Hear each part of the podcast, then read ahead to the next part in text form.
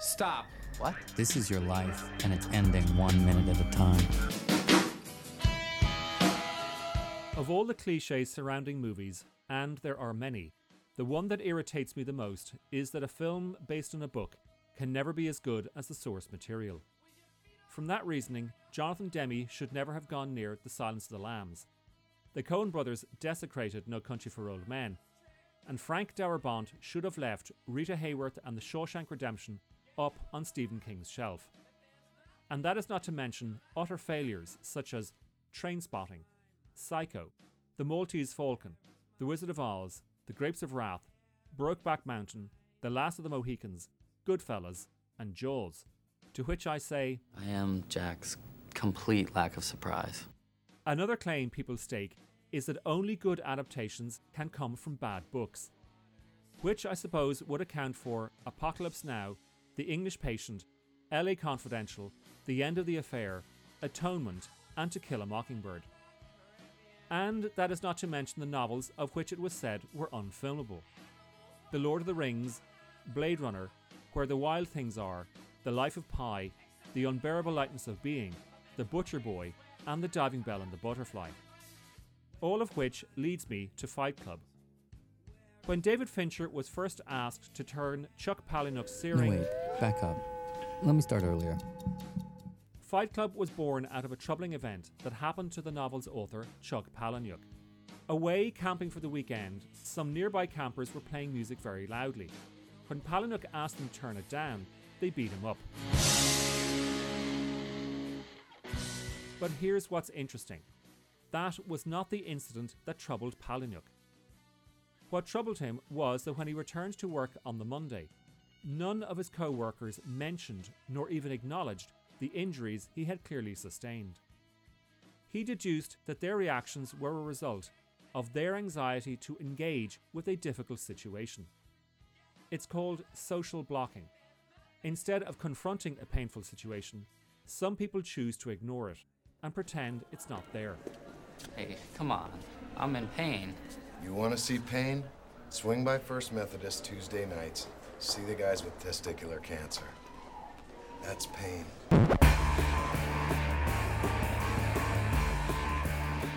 And since we're talking about difficult situations, let's openly admit some other things about Palahniuk that people may find difficult. His grandfather murdered his grandmother, and then his grandfather turned the gun on himself. As if that were not traumatic enough, when Chuck was still a teenager, his parents separated. His father started in a new relationship, but when the ex boyfriend of his new girlfriend found out, the ex boyfriend turned homicidal and murdered both Chuck's father and his new girlfriend. Added to that, Palahniuk's mother later succumbed to cancer. So it should be self evident that Palahniuk started writing Fight Club with a very clear intention. Yet, while many people think he was writing a social critique, examining such issues as masculinity, patriarchy, violence, the feminization of men, advertising, consumerism, fascism, you know, the sort of things that get in the way of living a happy life? Well, Palahniuk wasn't really writing about that.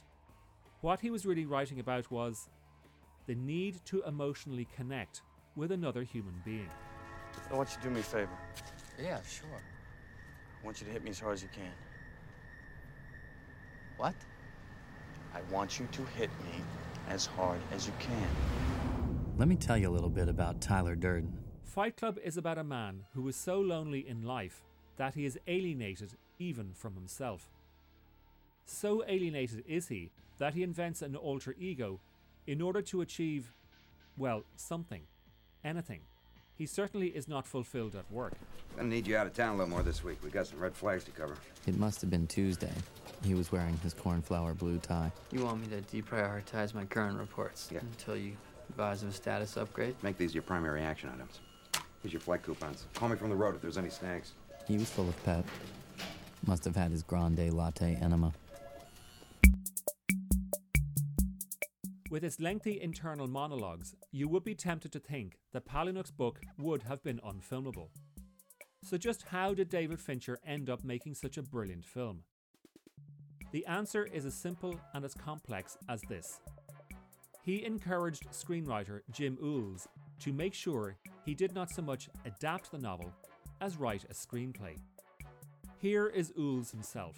Well, any novel has the advantage of being able to, to describe both external behavior and internal behavior, as well as any exposition that can be ladled on. Screenplays don't have that luxury at all. It's watching external behavior. So even if you're faithful to a novel and a scene feels like it's faithful to a novel, if it works on screen, you have made changes to it because you are not using an internal narrative to uh, describe the interior process. Fincher and Uhls made sure that the film did not remain chained to the words in Palahniuk's book. Where the novel verbalized, the film visualized. Yes, there is a lot of voiceover, but if you're paying attention, everything the narrator says is distanced from what we are seeing. Because what he is telling us is not really happening. In other words, we are seeing one thing and hearing something else. So the voiceover was put in place to mislead us.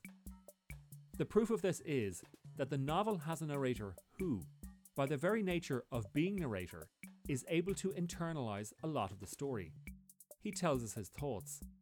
But a film doesn't function that way. It can't internalize, it has to externalize. No film can ever really get inside anything, it can only simulate it. Why? Because the camera is always outside of the event looking in. Even when the camera is put in the point of view of the character, in other words, showing the event as they see it, you are still the viewer looking in. Don't believe me? Look at the film's opening credits, where, even before a thing has happened, before a word has been spoken, the camera pulls out of the narrator's head.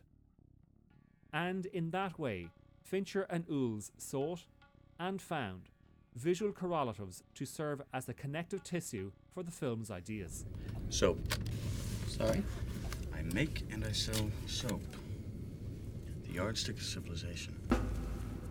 And the central idea of Fight Club is about a man who is so isolated from himself that he dreams of being someone else. And because this is the late 1990s, and because he's a 20 something white collar male, working a spiritually corrosive job, of all the people in the world, who would he want to be? Brad Pitt. But here's the irony Brad Pitt was not the person the studio wanted. No, their first choice for Tyler Durden was Russell Crowe. And who did they want for the narrator? Sean Penn or Matt Damon. Now, we can't say that any of them would have been right or wrong for the roles. All that we can say with any degree of certainty is that they would have been different. And that is my main point about films adapted from novels. One is never better than the other, they are simply different. And so long as they are true to their own forms, that a novel is literary and that a film is cinematic, both stand a very good chance in succeeding in their own arenas. Hey man, what are you reading? Listen to this. It's an article written by an organ in the first person. I am Jack's medulla oblongata. Without me, Jack could not regulate his heart rate, blood pressure, or breathing. There's a whole series of these. I am Jill's nipples. I am Jack's colon. Yeah, I get cancer. I kill Jack. Okay, back to the idea of loneliness and the need to connect. As it stands, we live in a culture that places an inordinate value on the material. Your apartment, furniture, car, moisturizer. You know what a duvet is? Comforter. It's a blanket. Just a blanket. Now, why do guys like you and I know what a duvet is? Is this essential to our survival in the hunter gatherer sense of the word? No. What are we then? Uh, you know, consumers. Right. We are consumers. We are byproducts of a lifestyle obsession. Murder, crime, poverty, these things don't concern me. What concerns me are celebrity magazines, television with 500 channels. And however bad as that may have been back in 1999, they didn't have to contend with shows such as Keeping Up with the Kardashians. Now, perhaps more than ever in the history of civilization, our sense of self is increasingly dependent on having more than someone else.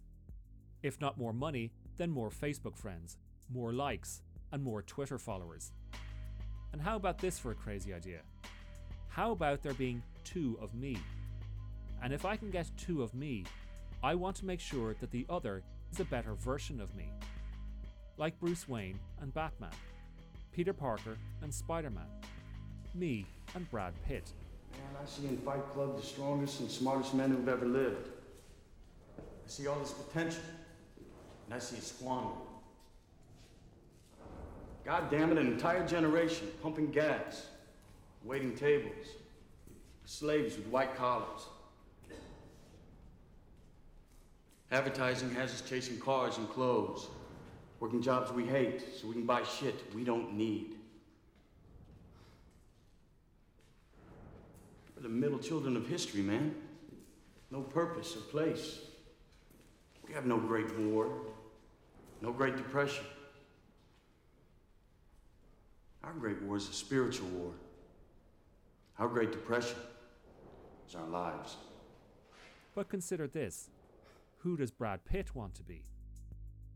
And that's what I think Fight Club is really about.